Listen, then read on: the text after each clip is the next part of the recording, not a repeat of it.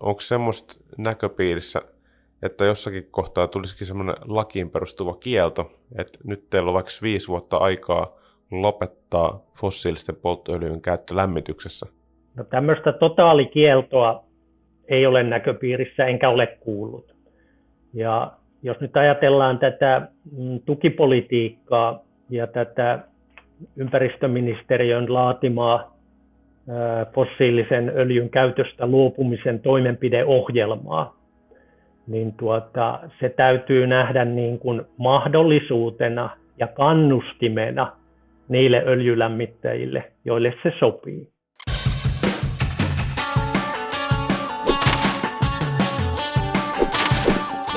Tämä jakso on tehty kaupallisessa yhteistyössä Suomen lämmitystieto Oyn kanssa. Onko öljylämmityksellä tulevaisuutta? Sen enempää miettimättä tekisi kyllä mieli vastata, että ei.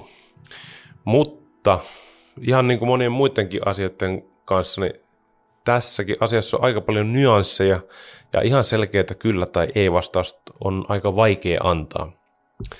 Tule mukaan ja sukelletaan yhdessä syvään päätyyn. Tämä on Kivijalka podcast, minä olen Jarno Kylmänen ja sit mennään. Tänään ollaan liikenteessä jälleen kerran lämmitysaiheisella keskustelulla ja tuolla linjan toisessa päässä on vieraana tänään Eero Otronen ja hei Eero, kerroksä vähän itsestäsi ja minkä takia me puhutaan just sun kanssa tänään tästä aiheesta? Joo, mä olen Eero Otronen ja toimin lämmitysenergiayhdistyksessä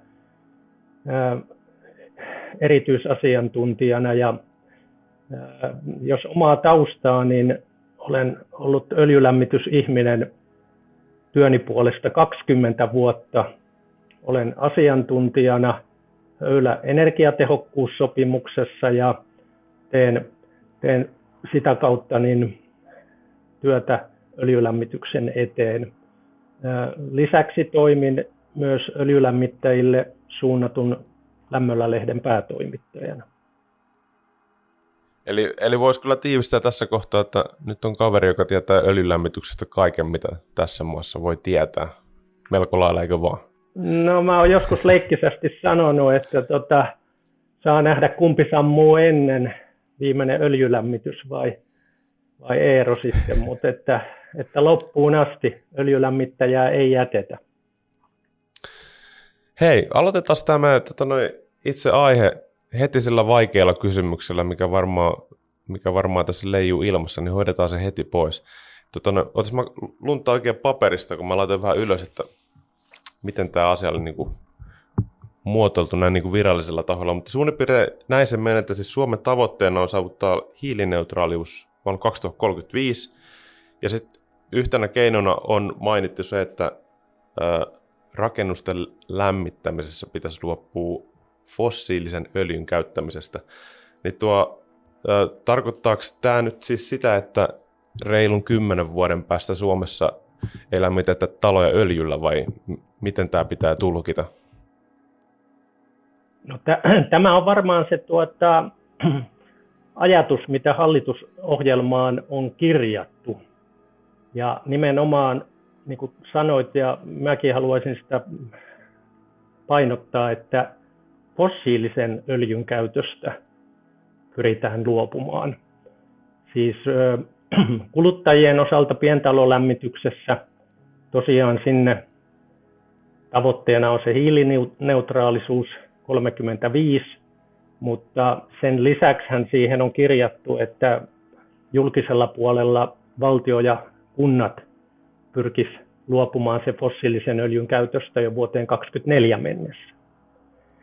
Ja tuota, itsehän en ole, mikään ennustaja, mutta tuota, tässähän ei olla kieltämässä niin kuin lämmitysteknologiaa, kattilapoltin lämmitystä.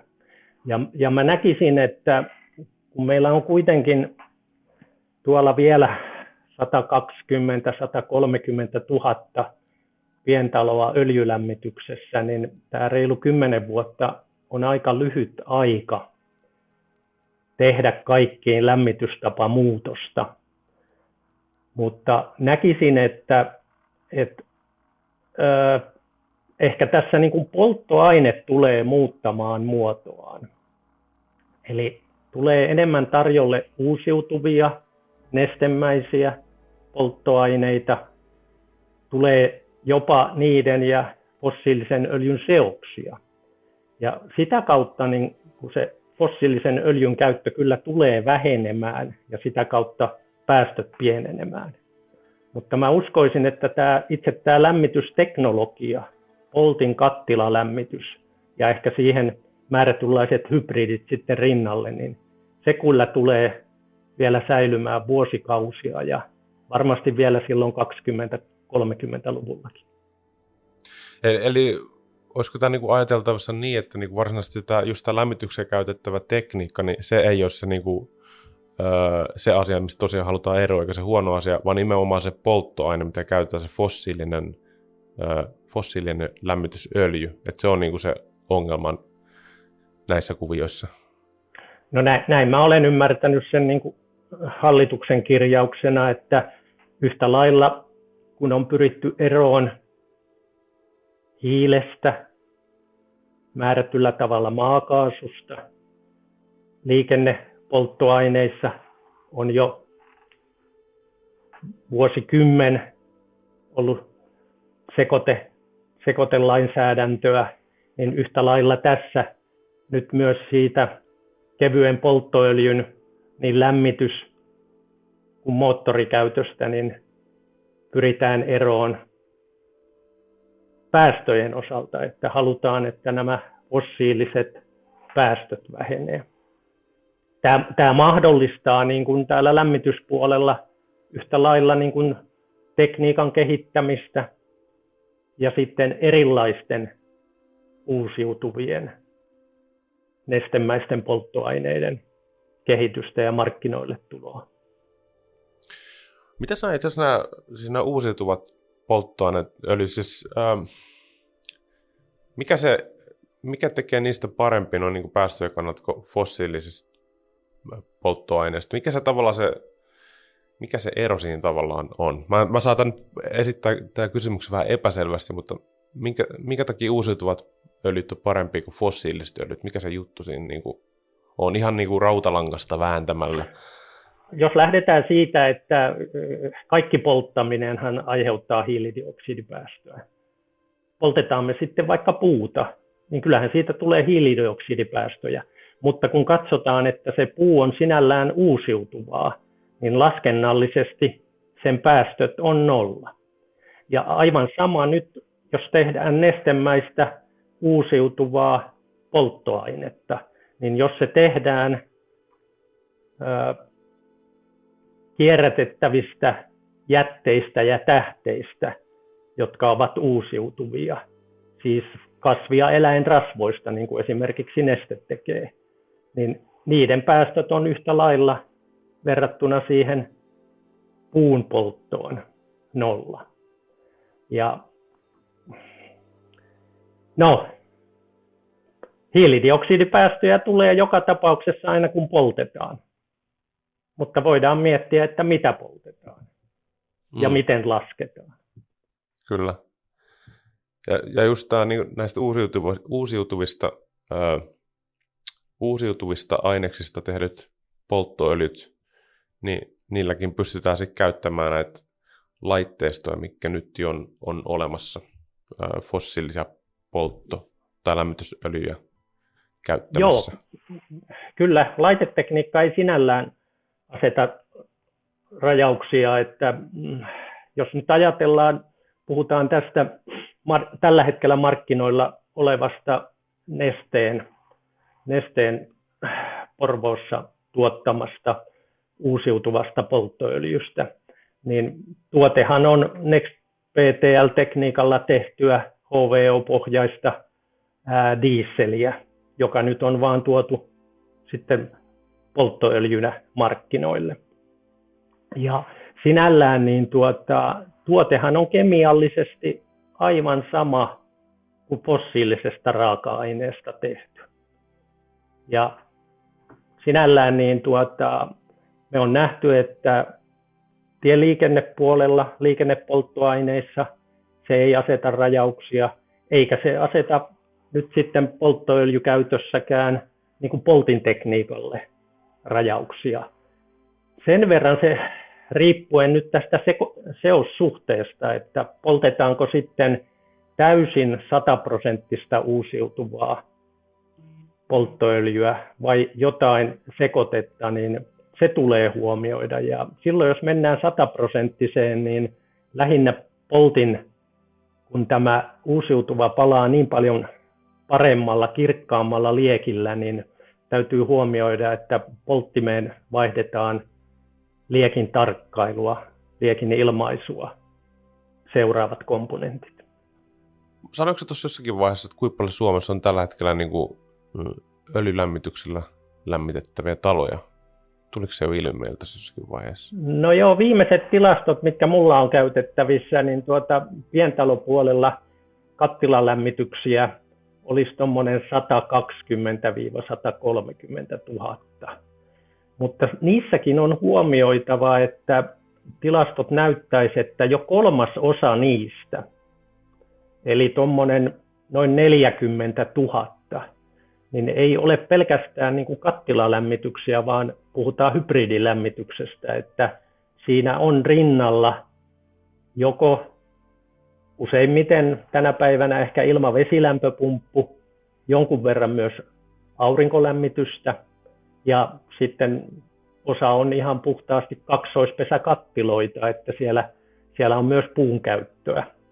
Et sitten riippuen niin kuin siitä vähän asukasprofiilista, niin käytetään ehkä vuoden ajasta riippuen niin kattilaa, että poltetaan puuta tai sitten välillä ollaan sen öljyn varassa.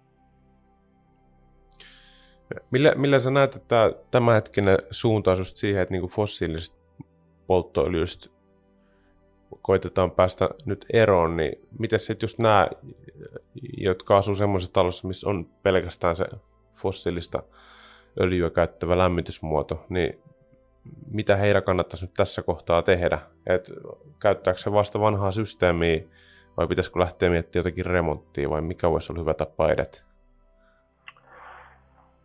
No kyllä se tietysti hyvin pitkälti aina lähtee kiinteistökohtaisesti ja sen asukasprofiilin myötä. Eli me tiedetään, että nykyisin öljylämmitteiset kiinteistöt, suurin osa niistä on rakennettu 70- ja 80-luvulla. Eli on vanhempaa kiinteistökantaa. Samoin se asukasprofiili tiedetään, että ne ihmiset, jotka on sen talon silloin rakentaneet, niin he on eläkeiässä. Eli kiinteistössä asuu hyvin paljon pienituloisia ja iäkkäitä ihmisiä. Niin nämä täytyy huomioida, kun ruvetaan miettimään, mitä, mikä sen kiinteistön tulevaisuus on jatkossa. Ja nyt täytyy tietysti myös huomioida se, että kun aika on kulunut, niin ei siellä välttämättä ole enää alkuperäiset lämmityslaitteet, vaan öljylämmittäjät on kuitenkin vuosien saatossa tehneet aina 25-30 vuoden välein niitä kattilavaihtoja. Eli osalla porukalla saattaa olla, vaikka on vanha kiinteistö, niin aivan toimivat kunnossa olevat lämmitysjärjestelmät, jotka saattaa olla vain 10-15 vuotta vanhoja niillä on kuitenkin toinen mokoma vielä käyttöikää. Toinen asia, mikä pitää huomioida, on tietysti se talon kiinteistön koko ja se kulutus. Ja peilata ehkä siihen, että mitä kannattaa tehdä. Ajatuksena, että jos koke, että se kulutus on suurta ja se lämmittäminen maksaa liikaa, niin kannattaisiko rinnalle ottaa sitten tosiaan osaa vuotta joku ilmavesilämpöpumppu ja lämmittää sillä. Et tehdä tämmöinen hybridilämmitys siitä. Et mahdollisuuksia on monia. Sitten jos ajatellaan, että se kiinteistön kulutus sinällään on pientä, niin kuin se keskimäärin on semmoista paria tuhatta litraa vuositasolla, niin jos haluaa siitä nyt tehdä täysin vihreän, päästöttömän ratkaisun, niin ehkä kaikista edullisin vaihtoehto on ruveta käyttämään tätä uusiutuvaa polttoöljyä. Joo, tuossa tuli pari, pari pointtia mieleen. Katsotaan muistaaks mä ne kaikki. Lähdetään Tarkennetaan. Joo. tuo, mä en miettiä sitä hybridilämmityssysteemiä. siis, joo, siis periaate on ihan selkeä, että siinä on, niinku, on esimerkiksi just öljylämmitys, sitten siinä on rinnalla toinen, mikä tota, noi, Kyllä. on lisänä siinä. mikä, mikä se, minkä takia semmoisia hybridilämmityslaitteistoja on asennettu, että siis säästääkö se jotakin vai onko se niinku vihreämpää vai mikä se syy on lähtökohtaisesti asentaa hybridilämmitys? No molempia, mitä sanoit. Kyllä se säästää ja se vihertää, mutta kyllä omakotiasukas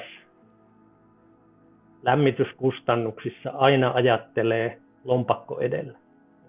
Eli jos öljylämmityksestä tehdään hybridi, että siihen otetaan ilma-vesilämpöpumppu rinnalle ja peilataan sitten energiakustannuksia polttoöljyn hinnan ja sähkön hinnan osalta.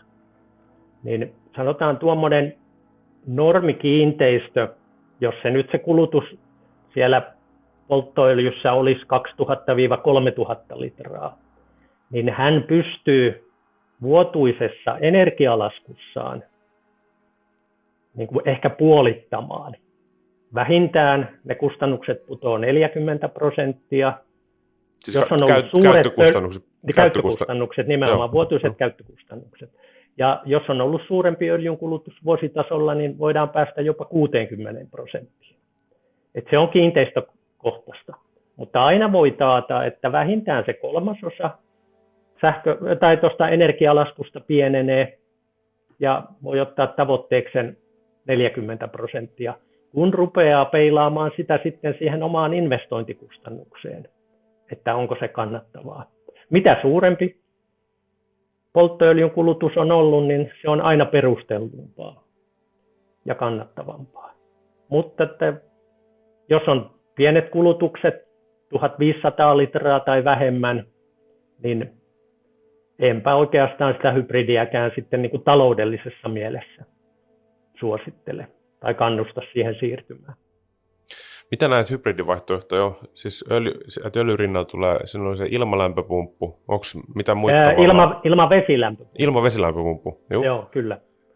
No sitten on tietysti äh, perinteinen äh, aurinkolämmitys, eli ruvetaan lämmittämään aurinkokeräimillä lämmintä käyttövettä ja ehkä uudemmissa kiinteistöissä, jossa on vesikiertoisia lattialämmityksiä, niin voidaan myös sitten osa siitä auringonlämmöstä hyödyntää siellä tämmöisenä mukavuuslattialämmityksenä. Sitten on se puun käyttö tietysti, mutta sen, sen osuus on aika vähäistä ja vähentynyt koko ajan. Että kyllä se ehkä tänä päivänä, jos öljylämmittäjä miettii, niin se ilmavesilämpöpumppu on se ensimmäinen, mikä tutkitaan puun käytössä se, että se on, sillä on työllistävä vaikutus, että jos haluaa päästä helpommalla, niin sitten sit keksii jonkun muu. Joudut kumminkin tota noin, niin, klappien kanssa lämmittämään, sitten jotakin jonkin sortin pelletti, pellettisysteemiä tai jotain, niin ne on kai vähän vähemmän työläitä. Niin, kyllähän puulämmitys pitää nähdä hyötyliikuntana. Mm. Että, että aikoinaan silloin, kun tuota, öljylämmitys tuli 60-luvulla, niin tuota, sehän vapautti ihmiset koksia puulämmityksestä. Eli silloinhan ruvettiin harrastamaan. Meillä rupesi olemaan vapaa-aikaa, kun ei mm. tarvinnut enää niin kuin työpäivän jälkeen iltaisin ruveta lämmittämään. Koksilämmitystä ei ole enää vuosikymmeniä. No ei, ei kyllä niin kuin kiinteistölämmityksessä, että kyllähän sen koksilämmityksen aikoinaan sitten syrjäytti öljylämmitys ja kaukolämpö, että niin su- suuremmissa kiinteistöissä kaukolämpö yhtä lailla. Mutta että ehkä se taisi olla siinä, järjestyksessä, että ensin koksi, sitten öljylämmitys, sitten suuremmat kiinteistöt kaukolämpöön. Joo, eli se toinen asia, mitä mulla oli mielessä, niin se liittyy siihen uusiutuvaan lämmitysöljyyn, niin siitä vielä utelisin sitä, että minkä tyyppisiä kustannuksia siinä sitten on, kun öljylämmitys, perinteiset öljylämmityslaitteistot muutetaan niin, että ne toimii myös sillä uusiutuvalla lämmitysöljyllä ja sitten ylipäätään sen uusiutuvan lämmitysöljyn kustannukset, että onko se, onko se kalliimpaa kuin tämmöinen perinteinen fossiilinen, että mille, millaisia asioita tämmöisessä kohtaa kannattaa ottaa huomioon? Jos lähdetään ensin siitä muutostarpeesta, että pystyy käyttämään täysin sataprosenttisesti uusiutuvaa polttoöljyä, niin täytyy tehdä muutoksia sinne öljypoltin komponenttipuolelle. Ja ne kustannukset, jos toteutetaan öljylämmittäjän öljypolttimen vuosihuollon yhteydessä, niin näki, näkisin, että ne on muutamia satoja euroja. Eli vaihdetaan sinne liekin ilmaisia, joka reagoi sitten oikealla tavalla tähän täysin puhtaaseen uusiutuvaan polttoöljyyn. No sitten jos ajatellaan käyttökustannuksia, niin tämänhetkisellä hintatasolla, kun fossiilisen, fossiilinen lämmitysöljy maksaa noin euron litra, niin uusiutuva maksaa euro 20. Eli se on noin 20 prosenttia kalliimpaa. Ja jotta vielä saa mielikuvan, että mitä se olisi sitten vuosikustannuksissa, niin jos se kulutus on 2000 litraa vuodessa, niin se on noin 400 euroa kalliimpaa. Eli näkisin, että joka tapauksessa ensimmäisen vuoden kustannukset muutostöineen ja käyttökustannuksiin jää alle tuhanteen euroa. Eli, eli tässä varmaan, jos ö, miettii lämmitysremonttia, niin tässä ö, puntarissa sit kaksi asiaa, niin kuin, että vähän just miettiä, että ö, millainen asuntokohde on kyseessä ja mi, esimerkiksi minkä ikäisiä ihmisiä siellä asuu, niin jos sä muutat se öljylämmityksi sillä, että se pystyy käyttämään uusiutuvia lämmitysöljyjä, niin sun tavallaan remonttikustannukset on tosi pienet, mutta käyttökustannukset vähän korkeammat, kun taas sitten vaihtoehtoisissa suuremmissa lämmitysremonteissa se aloituskustannus on aika paljonkin isompi, mutta sitten käyttökustannukset matalampia. Eli tavallaan riippuen sitten siitä elinkaaresta, niin sen elinkaaren mukaan, jos miettii ihan lompakolla, niin se, sen, sen kanssa kannattaa harkita sitten niitä omia ratkaisuja. Onko mikä Nimen, Nimenomaan, ja jos ajatellaan, että se lämmitystapa muutos riippuen sitten lämmitysmuodosta, niin tuota, sen pystyt tekemään ehkä halvimmillaan viidellä tuhannella eurolla, mutta kalleimmillaan iso kiinteistö ja siirtyminen maalämpöön, niin se on 25-30 000 ympäristöministeriön arvion mukaan. Et kaikki siinä välillä niin tuota, kannattaa sitten oman kiinteistön osalta miettiä ja ottaa sinne työkalupakkiin, niin kuin on hienoa tänä päivänä sanoa, niin yhtä lailla se uusiutuva nestemäinen polttoöljy.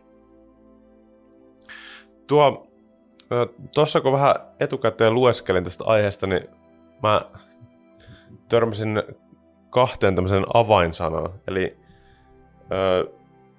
tai kahteen näkemykseen uusiutuvien polttoöljyjen saatavuudesta. Toisessa mietittiin sitä, että onko tällä hetkellä uusiutuvien polttoöljyjen saatavuus ihan niin kuin vakaalla pohjalla, että saako sitä riittävästi. Ja toinen oli sitten se, että sit näillä uusiutuville öljyille olisi tullut jakeluvelvoite. Niin ensinnäkin, mitä se jakeluvelvoite itse asiassa tarkoittaa ja mikä se saatavuustilanne itse asiassa on nyt lähivuosina uusiutuville lämmitysöljyyn? No, jos käsitellään ensin tämä jakeluvelvoite, niin tuota, mm, yleisölle on ehkä tutumpi tuolta liikennepolttoaineista sekoitevelvoite. joka on ollut jo kymmenkunta vuotta liikennepolttoaineissa. Ja siellähän niin kuin uusiutuvaa polttoainetta sekoitetaan niin dieseliin kuin sitten bensiiniin. Ja sen uusiutuvan osuus on niin kuin vuosi, vuosien saatossa koko ajan kasvanut ja pyrkii edelleenkin kasvamaan. Eli ihan fyysisesti sekoitetaan se sinne fossiilisen liikennepolttoaineen joukkoon. No nyt sitten tämä jakeluvelvoite, mikä tuli tämän vuoden alusta kevyelle polttoöljylle, niin tuota, se on hieman, sanotaan, ehkä öljyyhtiöiden näkökulmasta helpompi asia, koska ei tarvitse välttämättä sekoittaa. Jakeluvelvoite laissa tarkoittaa sitä, että jakeluyhtiöt tuodessaan kevyttä polttoöljyä markkinoille Onko kevyt polttoöljy yhtä kuin uusiutuva polttoöljy? Ei, ei. nyt Ta- puhutaan kevyt polttoöljystä okay. niin kuin fossiilisesta. Okei, okay, joo. Niin, eli perinteinen lämmitysöljy ja moottoripolttoöljy. Niin tuota, tuodessaan sitä markkinoille X määrä vuositasolla, niin tänä vuonna täytyy tuoda kolme prosenttia siitä määrästä uusiutuvaa biopolttoöljyä. Ja sen voi tuoda sitten joko sekoitteina tai sataprosenttisena. Vuoden lopuksi katsotaan, että sitä on jokainen jakeluyhtiö tuonut markkinoille 3 prosenttia. Ja tämä jakeluvelvoite on nyt sitten, niin kuin se on edellisen Sipilän hallituksen aikaansaama, ja alkoi tosiaan tänä vuonna. Ja siinä on tavoite, että vuonna 2028 niin se prosenttiosuus on 10 prosenttia. Eli joka vuosi tulee yksi prosenttiyksikkö lisää tätä jakeluvelvoitetta. Ja tuota, en tiedä, ehkä nyt ymmärtää, mikä on niin kuin tavoite niin kuin täällä kevyen polttoöljyn puolella lisätä uusiutuvaa. Se on lain asetusten myötä tämän jakeluvelvoitteen kautta. Sun toinen kysymys liittyy siihen hintaan vai, vai saatavuuteen? Se, se oli saatavuus, joo. Joo. No tietysti jos ajatellaan, että tämä ö, uusiutuva polttoöljy on kemiallisesti sama tuote kuin uusiutuva diesel – niin tietysti kun meillä on, meillä on kaksi yhtiöä, jotka pystyvät tätä uusiutuvaa diiseliä valmistamaan, UPM Lappeenrannassa ja Neste Porvoossa, niin tietysti tuote on sinällään rajallinen, kun sitä nyt tarvitaan sekä sinne diiseliin että polttoöljyyn. Ja ehkä siinäkin mielessä rajallinen, että tuotantokapasiteetti on rajallinen, mutta yhtä lailla uusiutuvien raaka-aineiden saatavuus voi olla jossain vaiheessa rajallinen. Me tiedetään, että sitten molemmilla yhtiöillä on suunnitelmia uusista investoinneista sekä UPM että Nesteellä ja ne toteutuu aikanaan, mutta sinällään tämä uusiutuvan tuotanto, sehän on globaalia että sitähän tehdään, tehdään myös Euroopassa ja sitten Aasiassa on tehtaita. Jos nyt ajatellaan sitten lämmityskäyttöön, että mikä on sen saatavuus, niin se on siinä mielessä rajallinen, että tällä hetkellä jakeluyhtiöt niin tukeutuu lämmitys, uusiutuvassa lämmityspolttoaineessa nesteen tuotantoon ja kaikki jakelu tapahtuu Porvoon terminaalista. Eli saatavuus sinällään on ehkä niin kuin rajattava maantieteellisesti, että sitä on saatavilla Etelä-Suomessa ja Väli-Suomessa. Sitä ei kannata lähteä ajamaan Ouluun ja Rovaniemelle asti. Et se aika odottaa vielä, mutta nyt ollaan vasta niin kuin starttivaiheessa. Meillä mm. on ensimmäinen vuosi, että meillä on tuotetta yleensä saatavilla. Ai siis nyt, nyt on vasta ensimmäinen vuosi tosiaan menossa? Joo, Neste lanseerasi tämän tu- tuotteen niin kuin tämän vuoden alusta. Okei, okay, joo. Mitä sitten, jos on sitten tehnyt semmoisen öö, remontin siihen öljy, perinteisen öljylämmityskattilaan, että sillä pystyy käyttämään uusiutuvia öljyjä, niin pystyykö sillä edelleen käyttämään niitä fossiilisia öljyjä, jos tulee vaikka niinku ihan hirvittävä raaka-ainepula tai jotain, niin pystyykö sitä käyttämään niillä vanhoilla polttoaineilla vai rajaako se silloin vaan siihen uusiutuvien polttoöljyyn sen käytön? Jos polttimeen tekee tämän liekinilmaisin muutostyön, hmm. niin sen jälkeen pystyy käyttämään uusiutuvaa ja yhtä lailla myös sitä perinteistä lämmitysöljyä. Niin, eli t- tavallaan siis jos, jos nyt lähtee te- käyttämään sitä uusiutuvaa polttoöljyä, niin se, se ei tarkoita sitä, että jos on, on joku, tota noin, niin, ö, jos niitä nyt ei jostakin syystä, jos kysyntää tuleekin yhtäkkiä liikaa, niin se ei tarkoita, että sulla on talvella kylmä kämppä, vaan se kyllä selviit. Kyllä, kyllä, joo. On, on, on paluuta myös menneisyyteen, voi käyttää sitten. No, Mole, entäs... molempi, molempia pystyy ja sitten pystyy käyttämään myös sekoitetta.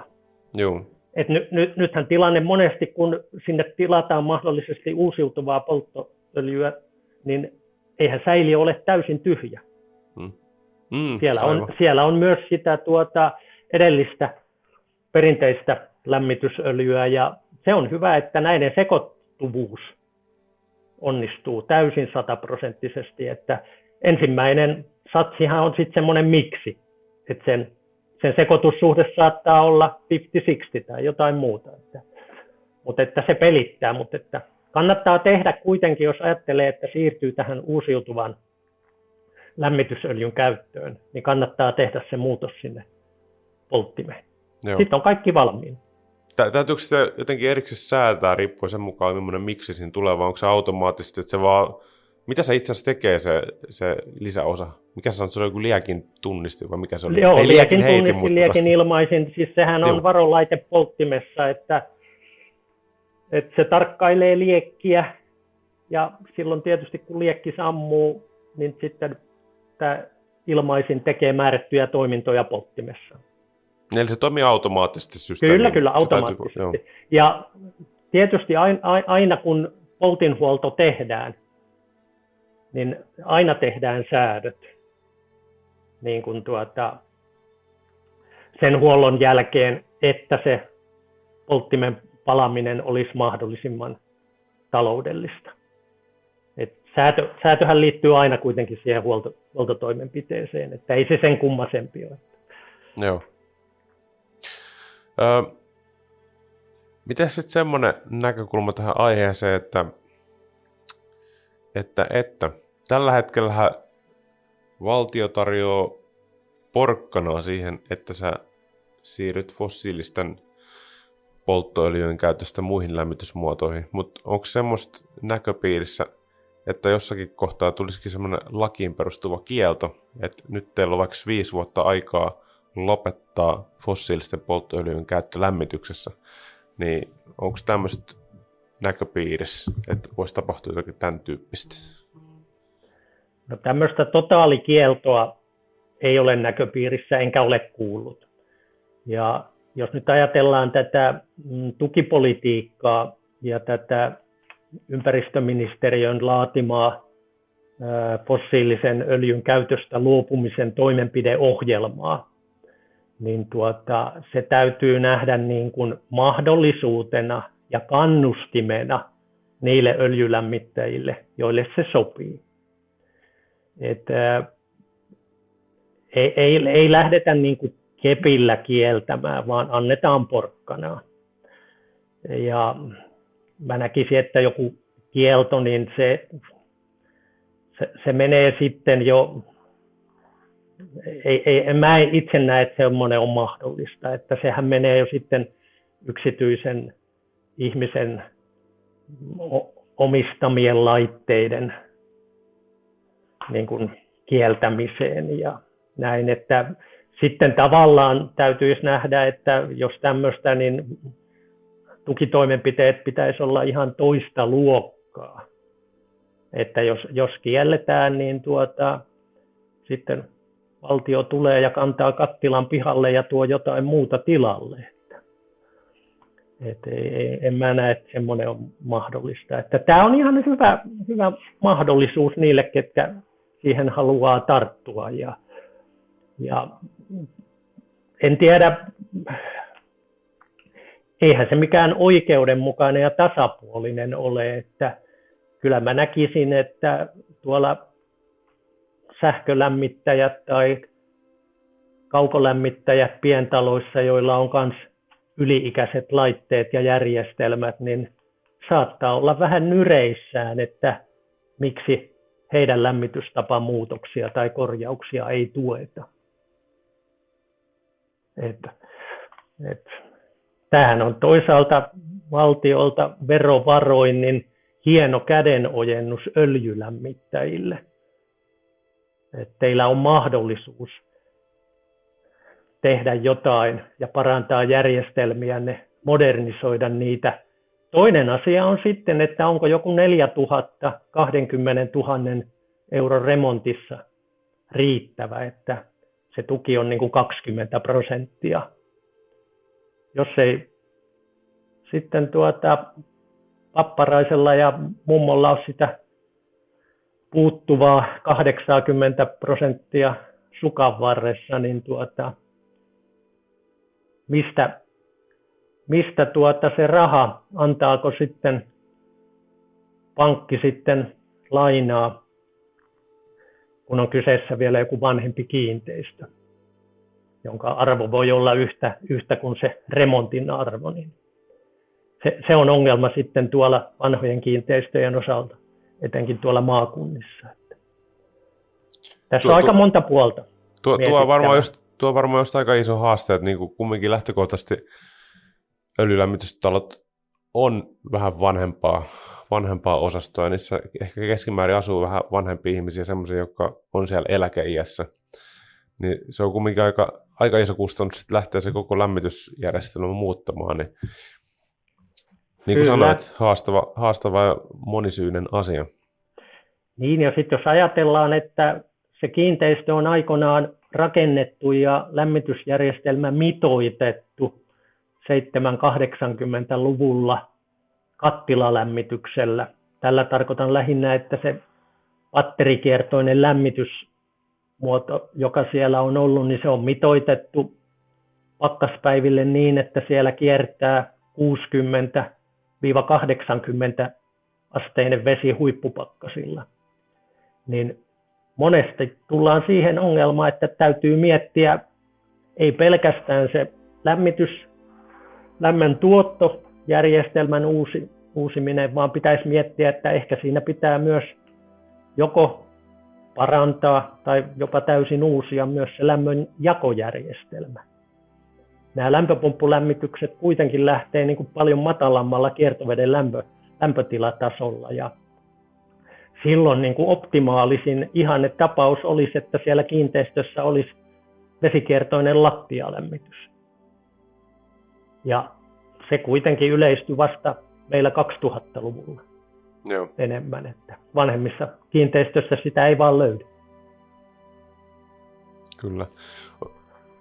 Mitäs muuta tähän aiheeseen liittyen? Onko sinulla jotakin viestiä, minkä haluaisit tuoda esille? öljylämmitysasioissa? Niin, no kyllä se meidän viesti on jo vuosikausia ollut, että lähdetään tarkistelemaan sitä kiinteistöä aina kiinteistökohtaisesti ja yhtä lailla myös sen asukasprofiilin mukaan. Tilanne on ihan toinen, asuuko siinä kaksi henkeä vai asuuko siinä lapsiperhe neljästä kuuteen henkeä. Ja kun tiedetään niin kuin järjestelmän kunto, se lämmönjako, kulutukset, niin sitten mietittäisiin niin kuin lähinnä, onko se hybridilämmitys ratkaisu siinä, jos halutaan, että siinä lämmitetään myös muuten kuin pelkästään öljylämmityksellä. Ja sitten mietitään seuraavasti, että kuinka paljon se maksaa, mihin siirrytään, otetaanko tukipolitiikkaa mukaan käytetäänkö sitä vai onko järkevämpää käyttää esimerkiksi siinä tapauksessa, jos on perheessä kaksi työssä käyvää vanhempaa, niin hyödynnetäänkö jotain kotitalousvähennystä. Et mahdollisuuksia on monia ja kaikki kivet ja kortit pitäisi kääntää ja löytää se omin ratkaisu, että siinä mielessä ehkä kannattaa keskustelua käydä niin kuin niiden veljien ja siskojen kanssa, jotka on samassa tilanteessa, että joilla on kokemusta. Tai käyttää sitten jotain energia-asiantuntijaa, joka näitä toteuttaa. Että ehkä varoittavana esimerkkinä kaikista pahin on ne ovelta ovelle kauppiaat. Että hei, pannaan katto kuntoon ja mulla olisi tässä tämmöinen lämpöpumppu sulla. Kauppias, joka ei ymmärrä mitään siitä itse lämmitystekniikasta, lämmön tuotosta ja lämmön jaosta. Kokonaisuus ratkaisee. Millaista, tota, jos mennään vuosia taaksepäin, niin miten sä kuvailisit tätä öljylämmitysalaa? Että on varmaan melkoinen muutos. Koska, koska sä aloitit tämän homman? Mikä se vuosi suunnin piirtein oli? Mä aloitin tuossa 2000-luvun alussa, olisiko 2003 ollut, kun mä rupesin niin kuin seuraamaan ja tekemään töitä öljylämmityksen eteen. Millainen se, se, se taisi se kulta-aika olla vähän niin kuin ikään kuin loppusuoralla siinä kohtaa? Vai miten, miten nämä itse asiassa vuodet Joo. on kohdellut öljylämmitystä? No sanotaan niin, että vielä 2000-luvun eh, ensimmäinen puolis, ensimmäinen kymmenluku, hmm. niin tuota, silloin tehtiin vielä uusia kiinteistöjä, mihin tuli öljylämmitys. Joo. Ja silloin, silloin tuli myös näitä aurinkoöljylämmityksiä, että se aurinkolämpö oli siinä vahvasti mukana. Mutta sanotaan nyt tämä viimeinen kymmenen vuotta, niin oikeastaan uusia öljylämmityksiä ei ole enää, enää tehty uudispuolella. Eli painopiste on ollut olemassa olevan kyllä kannan niin kuin energiatehokkuuden parantamiseen ja järjestelmien kunnossapitoon. Ja nyt jos ajatellaan niin kuin koko kantaa, mä sanoin, että meillä on se tuota 120-130 000 mm-hmm. öljylämmityskattilaa tuolla käytössä, niin siitä 2000-luvun taitteesta niin pientalopuolella kantahan on puolittunut. Ja niinkin Mutta paljon se, tehty remontteja. Niin, niin, tai siis puolittunut sinällään, että tuota, toinen puoli on siirtynyt jo muihin lämmitysmuotoihin. Niin, niin aivan. Mm, kyllä. Ja tämähän on kaikki tapahtunut oikeastaan niin kuin ihan markkinaehtoisesti ilman mitään tukipolitiikkaa. Että tämä tukipolitiikka on nyt oikeastaan ihan uutta, mikä käynnistyi viime syksynä. Että mä sanon suoraan, että se on myöhässä, että sitä tukipolitiikkaa olisi pitänyt aloittaa kymmenen vuotta sitten jo. Mutta että niin, öljylämmittäjät on niin kuin omaehtoisesti jo tehnyt ratkaisut ja sanotaan ne uudemmat kiinteistöt, isommat kiinteistöt, jotka on kuluttanut enemmän kevyttä polttoöljyä lämmitykseen ja kun hintakin oli vielä jossain vaiheessa tosi korkea, toista euroa pitkälti, niin tuota, silloin niitä päätöksiä on tehty ja haettu sitten korvaavia lämmitysmuotoja ja vaihdettu niihin. Joo. Onko se muuten, tää, siis jos nyt viime vuoden puolella alkoi tämä tukipolitiikka, niin onko siitä vielä mitään tilastoja, että miten se on vaikuttanut näihin uusiin remontteihin? Onko se kiihdyttänyt sitä luontaista mm. vauhtia? No sanotaan, mä oon seurannut sitä tuota, Pirkanmaa Elyhän käsittelee niitä hakemuksia ja he kyllä tiedottaa omilla sivuillaan aika tarkkaan, niin tuota, nyt viimeksi kun katsoin tässä viikko takaperin, niin äh, sinnehän on viime syksystä lähtien niin jätetty sisään tuommoinen noin 13 000 hakemusta, joista he on pystynyt käsittelemään alle puolet tuommoinen noin 6000. Eli siellä on kauhean suma. Mm. Eli he käsittelee semmoisia hakemuksia, jotka on jätetty jo viime vuoden puolella ja ihmiset odottaa päätöksiä niistä. Onko siis joku ja. vuosibudjetti, mitä siihen käytetään rahaa, vai onko se vaan, että niitä ei ole keritty yksinkertaisesti käsittelemään? Joo, ei ole keritty käsittelemään, kun ei ole henkilökuntaa. Että kaikista mm. työllistävin vaikutus olisi ollut, kun olisi palkattu sinne elyyn lisää porukkaa, mutta ei hallitus ole tämmöistä tajunnut. Niin tuota, tuota, tuota, se, että niitä ei ole keritty käsitellä, ja se, että rahaahan on varattu niin kuin, muistaakseni vuoden 2022 loppuun, että sitä, sitä on varattu, että sitä rahaa riittää noin, noin kymmenelle tuhannelle muutokselle. Ei, ei, ei sen enemmälle. Ja se, että kun kysyit sitä, että vaikuttaako tämä, että onko niin kuin remontteja tehty, niin tuota, ympäristöministeriö jossain tiedotteessaan kertoi, että noin 5, 000, äh, 5 miljoonaa euroa on nostettu. Eli mä laskin, että kun se on noin 4 000 euroa per kohde, niin silloin on toteutettu joku 1000-2300 remonttia. Eli 10 prosenttia siitä on vasta toteuttanut sen, kun on hakemuksia. Joo. Ja mun oma mielipide on, että kun meillä nyt taas oli kunnon talvi tässä, ja ihmisillä on eniten kiinnostusta kantaa kattila pihalle ja ottaa ilma vesilämpöpumppu tilalle. Niin kuin huomataan, että eihän se ilmavesilämpöpumppu ole koko Suomessa mikään päälämmitysmuoto. Että eihän, eihän se riitä niin kuin teholtaan pakkaspäivinä. Niin moni, moni voi hyvinkin vielä miettiä, että vaikka saa myönteisen tukipäätöksen, niin toteuttaako sen? Käyttääkö niitä rahoja? Mm. Koska nyt on vaihtoehtona, ei viime syksynä ollut vaihtoehtoa, nyt voi siirtyä paljon edullisemmin käyttämään uusiutuvaa lämmitysöljyä, jos haluaa maailmastaa vihreämmän.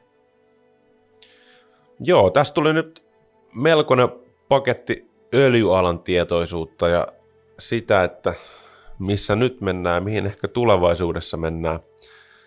Ja mä sanoisin, että tässä paketissa on sen verran sulateltavaa, että laitetaan tämä jakso pakettiin. Ja hei, Eero, kiitoksia tosi paljon, kun olit keskustelemassa tästä aiheesta. Mitä, onko jokin loppusanoja vielä, mitä tuli mieleen aiheen tiimoilta? No täytyy ensin kiittää rakentaja.fi-organisaatio, että tämmöinen mahdollisuus löytyy. Minusta oli Jarno kiva keskustella sun kanssa ja itse toivon, että tota, pystyn esittämään asioita öljylämmittäjille ja ehkä myös sinne sanotaan viranomaispuolelle. Asiat ei, ei ole monestikaan ole liian mustavalkoisia. Näitä asioita pitää pitää niin kuin tarkastella useammasta vinkkelistä ja aina kuitenkin ehkä sen asukkaan öljylämmittäjän omista näkökulmista, että ei ole vain yhtä oikeaa ratkaisua, vaan on mahdollisuus erilaisista ratkaisuista. Ja tätä mä pyrin tässä avaamaan ja toivottavasti onnistuu. Hieno homma. Vaikka tässä nyt kevät ja kesä lähestyykin, niin silti maailmassa on edelleen harmaan sävyjä. Tuota, ää, näihin, näihin tunnelmiin on varmaan hyvä päättää tällä kertaa. Kiitoksia vielä kerran ja nähdään taas seuraavissa jaksoissa. Näin tehdään. Kiitoksia.